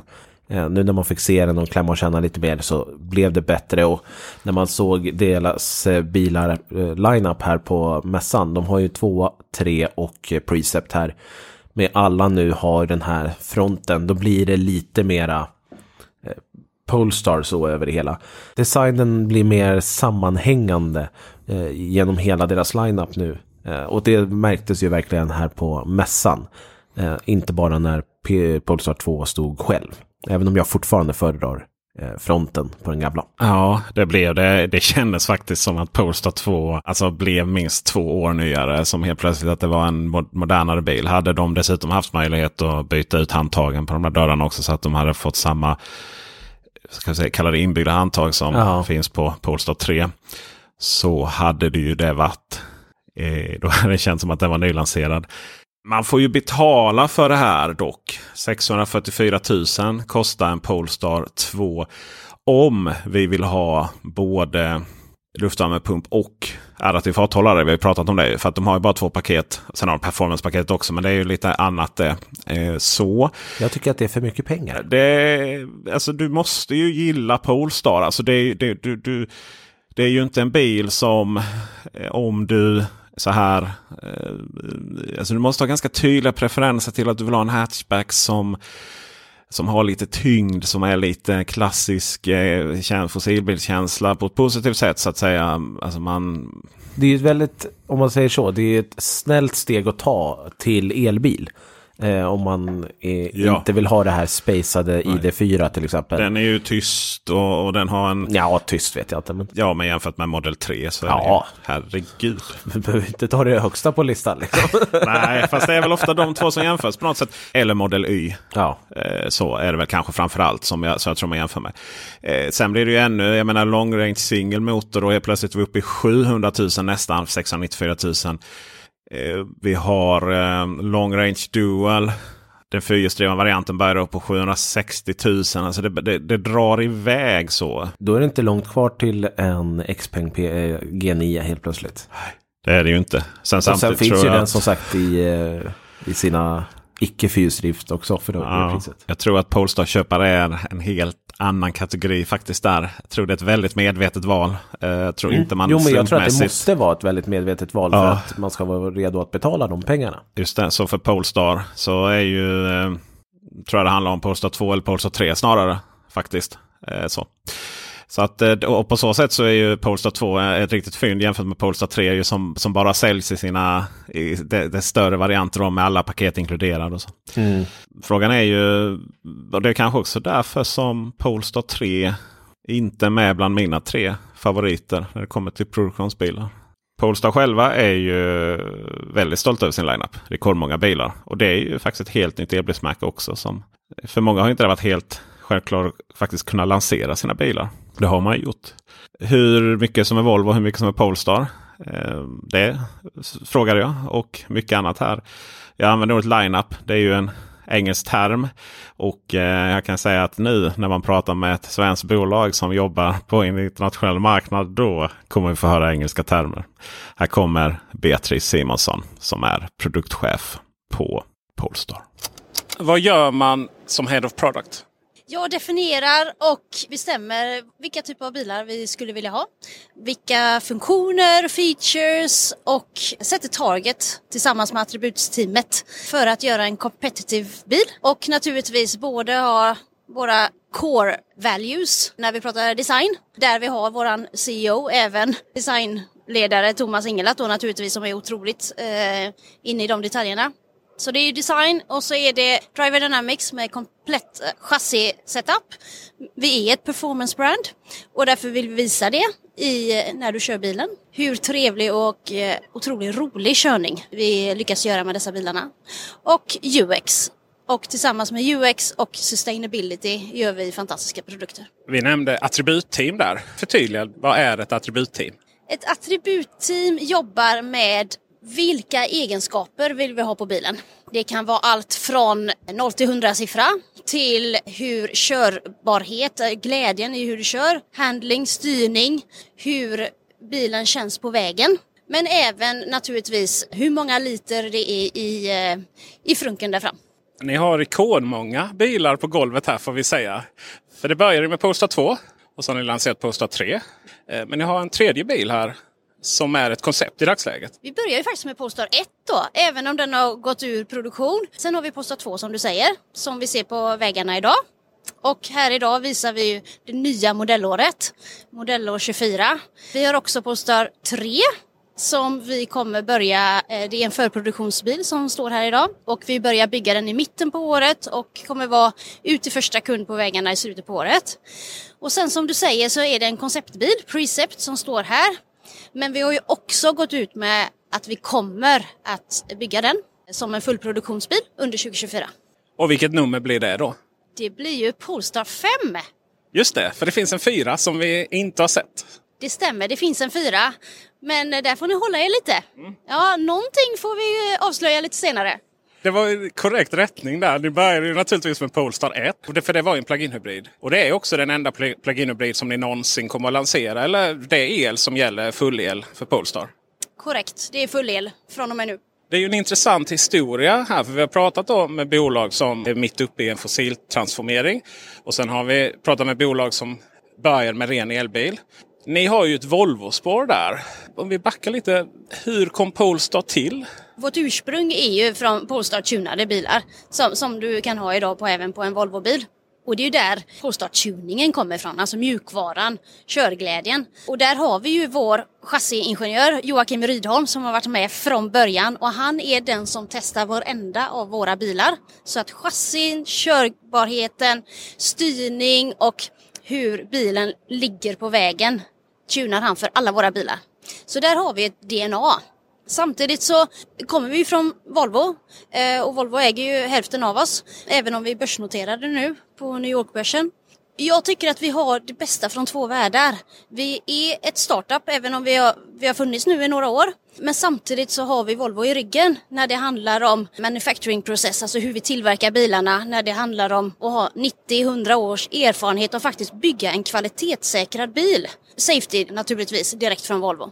Så där har vi allt det i våra ryggar och så kan vi koncentrera oss på designen, på UX, på körbarheten med performance och på sustainability. För det finns ju biltillverkare som har försökt lansera elbil efter elbil efter elbil men aldrig riktigt kommer ut. Medan ni då fick ut ja, Polestar 1, plug-in-hybriden och sen Polestar 2 ganska omgående. Där. Vad, vad gjorde ni rätt? Om man får ställa en ledande fråga. Nej, men jag tror att det är den mixen som gör att vi är inte bara ett startup utan vi är startup med erfarenheten. Eh, med kvalitetssäkrade bilar och vi kan bygga bilar i våra fabriker. Jag tror att det är ett A och O för att få ut eh, bilarna och det är därför nu vi har sagt till 2025 att vi har 290 000 bilar och vi tror på det. Polestar 2 har då fått sig en rejäl uppdatering tycker vissa. Vissa tycker den är lite mer minimalistisk om man får fråga Thomas själv då som hade, ett, hade en eh, intressant resonemang just om designen och så vidare. Men, men stora nyheten där designmässigt är att ni satt igen fronten så att säga. Och med det så kommer den ju närmre Polestar 3. Berätta lite mer om den uppgraderingen. Vi vill inte göra en uppgradering bara för en uppgraderings skull. Jag vet att det finns flera OEM som kallar det facelift. Men vi vill göra det som vi tycker känner betyder någonting. Och vi är fortfarande extremt nöjda med designen på eh, Polestar 2. Eh, Thomas och Max och, och designteamet har gjort ett väldigt bra jobb. Eh, och därför vill vi inte ändra bara för att göra det. Så därför så ville vi ändra det som är under. Vi ville ge kunden mer range. Därav har vi bytt båda motorerna. En asykronmotor fram och, och en ny PM-motor där bak tillsammans med ett nytt batteri. Och det gör ju att vi alla våra modeller i över 500 kilometer och även vi har eh, long range single motor som vi kallar den. Bakhjulsdriven nu, över 600 kilometer. Så att rangemässigt så är det en otrolig förbättring. Det vi har gjort också som du säger, det är ju smartzonen då med grillen. Och där är det ju också, som du såg här med de här tre modellerna, det började på Precept där vi visade vår design framöver och så visade vi på Polestar 3 där vi har tagit med det och nu även i Modello 24 för att linea produkterna. Den största kritiken mot Polestar 3 är väl kanske att man får vänta lite på den. Finns det en frustration i det? Att det tar lång tid att få ut bilarna? Eller finns det bara glädje i att det är så många som väntar på dem? Jag tycker bara det är glädje. Det är klart att alla vill ha dem nu. Det vill man alltid när man köper en bil. Men jag tror att eh, om, du, om du köper den nu och får den i slutet på året eller början på året därpå. Jag tror inte det är några problem. Så jag känner ingen frustration. Jag vill leverera en eh, kvalitetssäkrad produkt. Vilket är superviktigt för mig.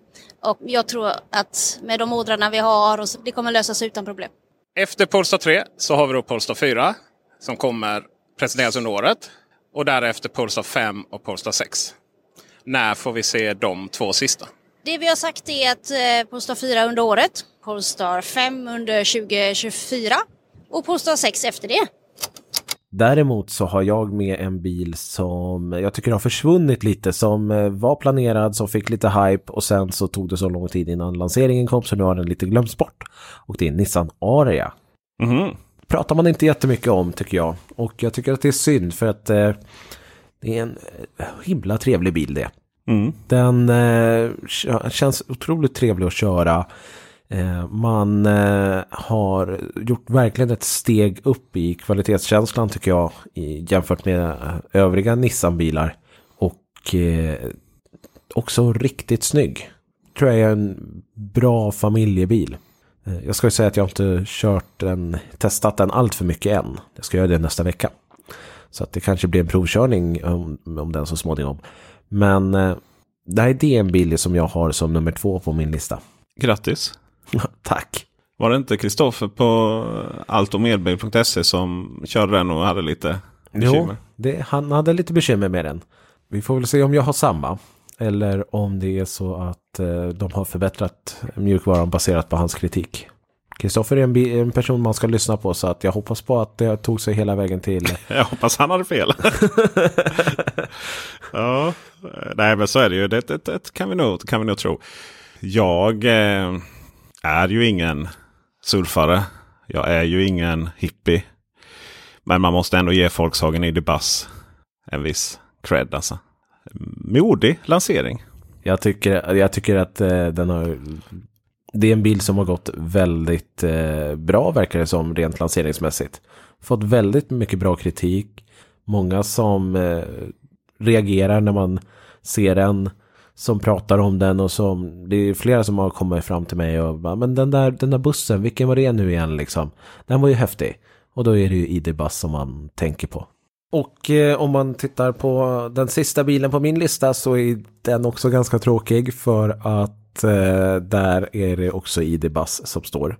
Eh, det är den lanseringen som jag, eller bilen som jag ser absolut mest fram emot att få köra nu under första kvartalet i alla fall. Ja, och alltså jag har ju bara provkört den på elljusmässan än så länge och ser det en fruktansvärt trevlig bil. Minibuss. Minibuss. Det, det, det, det är minibuss som är grejen. Det är tydligt att Folkvagn har... Eh, vi alla har missuppfattat. Det är inte SUV som är det coola utan det är minibuss som är det coola. Det är det ju. Det coola är det är ju samma plattform MEB som eh, lilla ID3 och ID Life också då. Ja, den skulle väl också vara på den plattformen. Eh, Så att det är lite, ja, det är lite häftigt faktiskt. Ja. Eh, Stor bil, mycket utrymme in, inne. Ja, verkligen. eh, verkligen. Min tredje bil är inte med på bästgolvet. Jag blev jätteförvånad. Då eh, får man ha den då. Ja men det får man. Det tänker jag. För att dess eh, systerbil fanns med. Audi Q8 E-tron Sportback. Precis. Men, Men du eh, vill inte ha Sportback? Just Sportback, stora SUV. Jag har ju svårt för det segmentet. Det är så här. Eh, Kan mig- det vara så till och med att du är lite biased? Ja. jag tycker det. är- Jag förstår varför man, man, man tar fram en SUV. en Stor, det var ju Audis första elbil och sådär. Eh, och sen så, ja men vi behöver en till. Ja men då gör man ett sluttande tak. Men du vinner ju ingenting på den mer än möjligtvis utseendet. Den drar relativt mycket just för att det är en stor bil. eh, Och allt du då vinner på det är att få mindre bagageutrymme. Men framförallt var det väl att jag ville väl se Audi Q8 E-tron i någon annan färg än de jag redan hade sett där då när jag provkörde på Lanzarote. För det var ju samma allihopa. Men eh, de verkade gå till båtmässan i Göteborg istället. Är det där de har hamnat? Jaha, vi fick ju också en båt. Ja, just det. De fick bilar och vi fick en båt. Precis, Candela C8. Just det, just det. Nu är inte jag någon båtmänniska så jag kan inte kommentera något närmare om den är bra eller dålig eller så. Jag vet bara att de hade något samarbete med Polestar där. Vilket Just var det, otroligt just det. smart. det är roliga. Vi har pratat om Polestar i mästare på marknadsföra saker som inte bilar. Eh, för att avsluta Audi Q8 E-tron då Sportbacken som det ändå handlar om på golvet här. Eller, eh, eller om man nu köper då SUVen.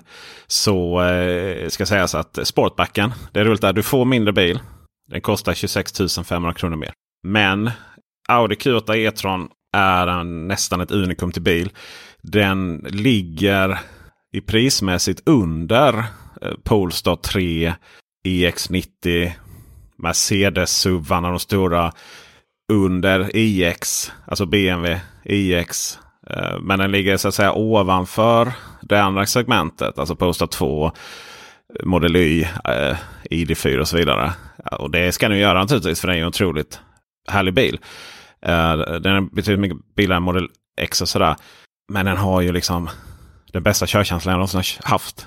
Den är så skön. Den är så härlig. Den är så Den är så fin. Och för det priset då som när den faktiskt börjar på, på 800 000 och sen säger att du kanske behöver lägga till eh, några paket så att du kommer upp i kom upp i 900 000 och sen så i och med att det här är fortfarande återförsäljar-dealing då. Alltså du kan inte köpa den direkt från nätet och så vidare. Så finns det säkert en viss prutmån. Eh, så säg att du får en 50 000 rabatt på de paketen. Då har du alltså eh, en av de skönaste bilarna eh, att köra som finns för, för ett pris på runt 850 000. Då blir det ingen sportback heller då. Som sagt, får lägga till 26 000. Eh, och det är ett otroligt prisvärt.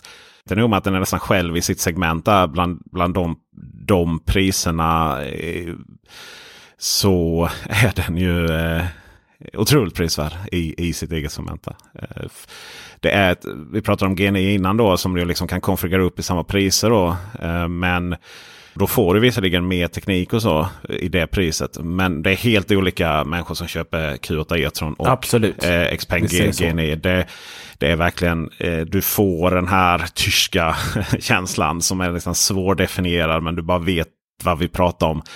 Eh, och det får du betala rätt mycket för då. Alltså du får byta ut visst tekniskt. Eh, så för där kan jag ju tycka att det, är någonting som Audi saknar lite. När jag körde E-tron och testade den. Fruktansvärt skön bil men teknikmässigt så är det ju inte någon Nej, det är ju vad du gör är ju att du, du använder en parkeringsvärmare. Ungefär du gör liksom. Och så laddar den. Alltså du sitter inte, du sitter inte i det systemet.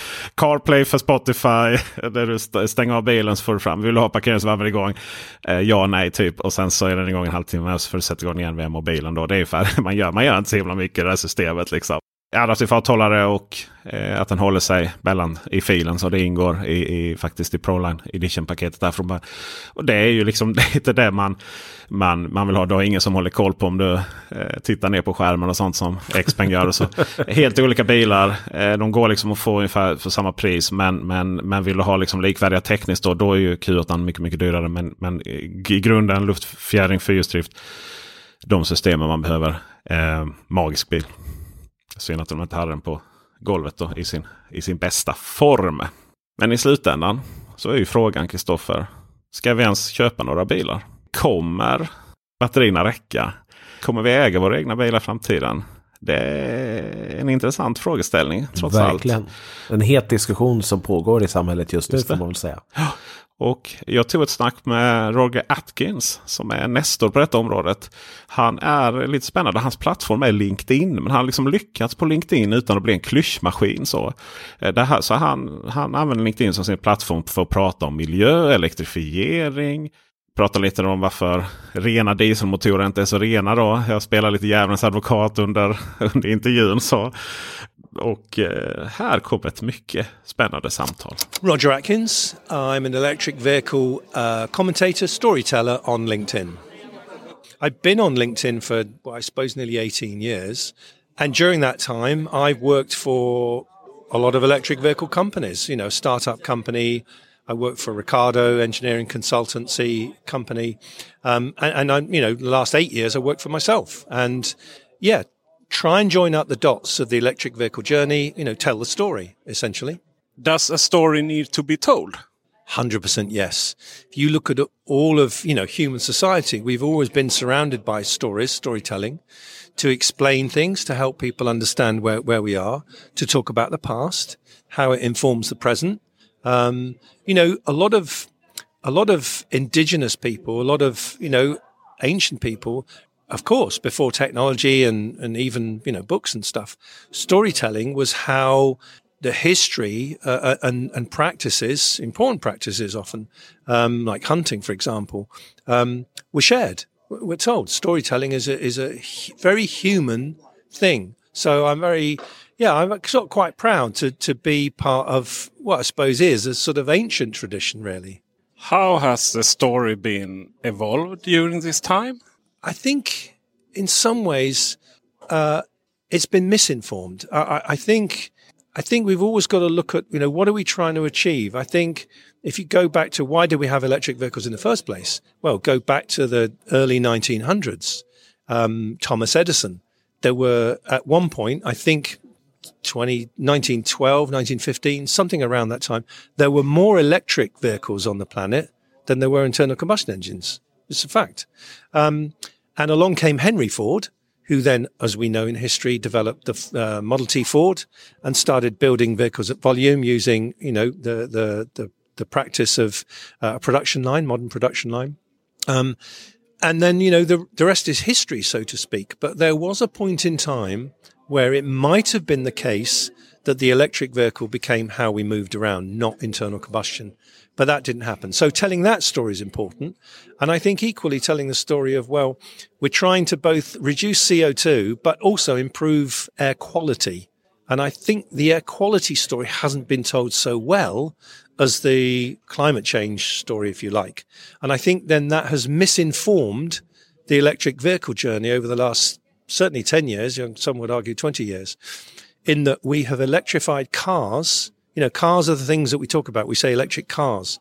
But if we'd been talking about electric buses, trucks, vans, taxis, if we'd been talking about those from the beginning, you know, go back to, yeah, 10, 15, 20 years, I think we would have, we, the storytelling would have hopefully pushed the industry, the governments, legislators towards getting those electrified first, because they're the ones where the pollution comes out of. Tailpipe pollution in urban areas are the things that impacts you know kids and other vulnerable people um, with particulate matter. Um, yet we still don't have just electric buses, just electric taxis. I think it's that's part of the story that if it had been more forceful in its telling, would have maybe changed things. Are we up on a paradigm shift? No, not yet. I think it's very easy to feel that we are, you know, because, you know, we talk about electric vehicles a lot. But if you look at the reality of most of the companies that make now both, you know, combustion engine and electric vehicles, they're still last four years. I put a chart up recently at the eCar Tech Show here, here in Stockholm. Um, if you look at most of the existing car companies outside of China, they're only at three, four, five, six, seven percent of their volume that they make is electric. So that definitely is not a paradigm shift. That is not a tipping point. However, if you look in China at many of those companies that have okay, not been around for 80, 90 years. They've been around for, say, 10, 20, 30. Their share of electric vehicle production now is 20%, 30%, 40%. So they're making the shift faster and quicker, partly because of the government and other bigger things in China that have happened. Um, so I would say the answer to your question is the paradigm shift, yes, is occurring in some places nearly occurring in some places. I'd include China as that as a number one th- than other places, but in Europe and America, no, not yet. How important are the electric car for the environment? You have touched the subject a lot, but there are people, if I may use uh, something called djävulens advokat in Swedish, the devil's advocate. Yeah. There are people who say that the modern diesel engine is better than the electric car engine. Yeah, of course, those people say that, and I sort of understand why. But here's the thing an electric car is clean at the point of use. So, yes, what energy goes into it, depending upon where you are in the world. You're in a good, great part of the world because your energy mostly comes from renewables, from hydro and the like. So that that's all good. But if you look at, um, you know, a lot, a lot of countries around the world, that that electricity generation, you know, is is carbon intense, and yes, that is then what's going into the electric vehicle battery. So whilst it doesn't have a tailpipe, there are issues there. Um, but my point would be this about a modern diesel engine, a Euro 6 compliant modern, modern diesel engine. When it comes out and it's brand new, yeah, it's pretty good. It's the best combustion has been since the dawn of time, but it's still not perfectly clean. And over time, in a year, three years, five years, seven years, the performance of that vehicle deteriorates depending upon how people service and maintain it, the performance in terms of its emissions will again deteriorate, sometimes quite substantially. So the electric vehicle, how it performs in terms of not having a tailpipe will be like that from day one to day, whatever it is, 5, 10, 20 years hence in its life. But the diesel vehicle will only deteriorate. It won't either stay the same and it certainly won't improve. So that would be my response to that who do you think will win this electric race? Or is it something you win actually? I think that, yeah, there's, look, life uh, is winners and losers. You know, nature is about winners and losers. People, you know, people either eat or get eaten. That's sort of how it works. Um, so I think inevitably, I don't see why the auto industry is going to be any different. There will be losers. There will be companies that will not succeed in the long term. And I think that will be born out of a number of realities. Maybe be as simple as they didn't build a battery factory.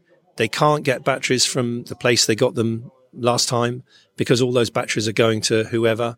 And then they just don't, they don't have a product anymore. Or for various reasons in terms of either the quality of their proposition or the pace at which they changed, you know, consumer opinion, public, you know, just moves away from them and just gives up on them. So, yeah, I think there are some huge vulnerabilities now, both in America and and in Europe for some companies, and it will mean they won't survive. Lastly, the batteries. We want them in cars. We want them in mobile phones. We want them in our house to stabilize the electric net. Will there be batteries for everyone? Will there be enough batteries for everybody? Well, that's a good question because um, no, I don't think there will. And, and I think this is where we have to have. You mentioned earlier about a paradigm shift. I think that mass adoption of electric vehicles would be a big mistake.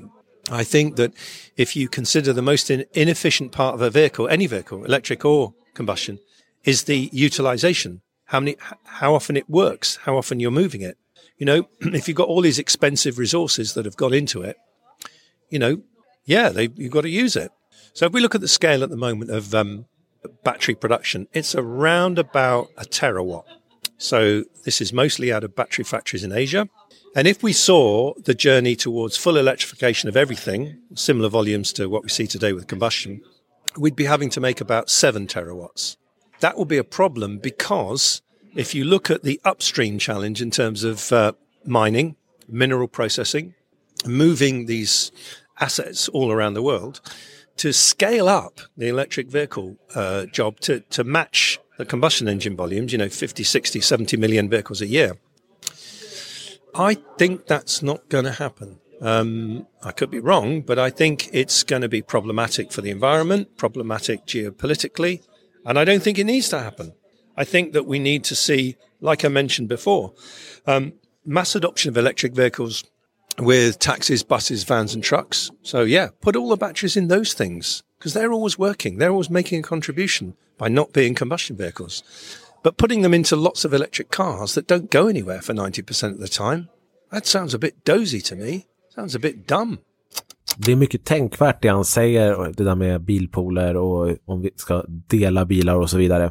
Och det blir ju lite ironiskt vidare nu när vi ska prata om vilken bil vår kära lyssnare här ska köpa, eller som vi, vi i alla fall rekommenderar honom baserat på hans körmönster. Och då tänker jag att eh, jag börjar helt enkelt med att fråga dig. Vilken bil skulle du rekommendera vår lyssnare? Jag fick ju den här läsarfrågan faktiskt för några veckor sedan. Och jag hade en ganska bestämd åsikt om vad jag tycker kan passa honom. Och det var ju den bilen jag inte fick prata om förrän nu. Jag tycker att Xpeng G9 känns nästan klockren för honom. Så du höll lite på den här alltså för att kunna ge dig ditt svar? Just det. Då har ju du fått mer tid att tänka än vad jag har gjort. ja, verkligen. lite elakt.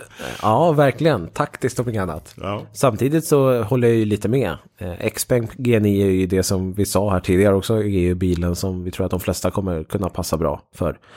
Jag har en annan bil i tanken. Och eh, då har jag eh, valt antingen Skoda Enyaq, för att det är den bilen jag alltid rekommenderar i sådana här förhållanden i princip. Lite stor bil egentligen eftersom de bara är två, men de vill eh, kunna ha gott om bagage och vill eh, kunna hämta och lämna på Arlanda och i en Enyaq så är eh, utrymme inga problem. Är man beredd att gå lite högre för att få lite schysstare inredning så kanske en BMW iX3 skulle kunna vara någonting. Inte jättelång räckvidd där. Eh, det är det som är stora problemet med den bilen skulle jag säga. Men eh, kör man 1200 mil om året och kan ladda både på jobbet och på hemma så är inte det ett problem alls överhuvudtaget. Eh, så att där får man ju lite mer premiumkänsla så att säga. Än vad man får i Skodan eller Skådan. Det är sant. Xpeng G9 skulle absolut kunna vara någonting. Jag, i och med att eh, vi här öppnar upp för alternativ då. Så vill jag att han provkör Xpeng G9 när det går. Och sen också passa på samtidigt och ta en titt på Audi Q8 E-tron. För när han gör det så kommer han ju cementera vilken värld han vill vara i. Vad han vill betala för. Båda har ju förhållandevis snabb laddning då. Alltså, på pappret så är det dubbelt så snabb laddning på G9 naturligtvis. Sen hur den laddkurvan är det vet vi inte. Den kommer vara hög. Men hur stor det spelar roll då baserat på körmönstret då med tanke på att det kommer vara så mycket AC-laddning. Mm. Det är ditt och mitt ansvar att visa upp. Ja det är det ju dessutom. Oavsett det så kommer han kunna ladda snabbt, köra snabbt. Um, kör, inte köra snabbt på, för snabbt, jag menar köra iväg snabbt när han har laddat då så att säga. Uh, och uh, så, men, men att det är två helt olika världar uh, inom sitt segment. Och därmed så är också båda två väldigt prisvärda för sina världar. Och det kommer bli så tydligt vem man är där.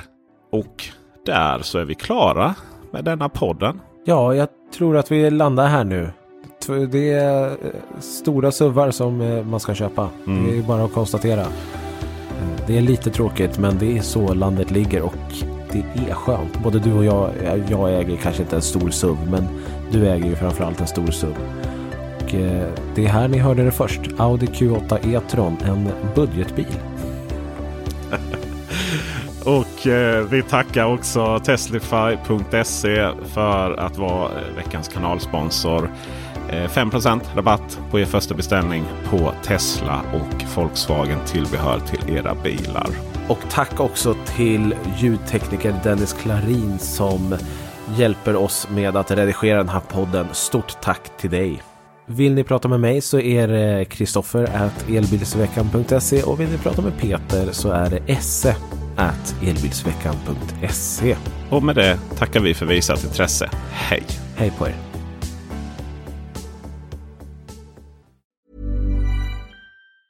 Mom deserves the best and there's no better place to shop for Mother's Day than Whole Foods Market. They're your destination for unbeatable savings. From premium gifts to show-stopping flowers and irresistible desserts. Start by saving 33% with Prime on all body care and candles. Then get a 15-stem bunch of tulips for just $9.99 each with Prime. Round out Mom's menu with festive rosé, irresistible berry chantilly cake, and more special treats. Come celebrate Mother's Day at Whole Foods Market.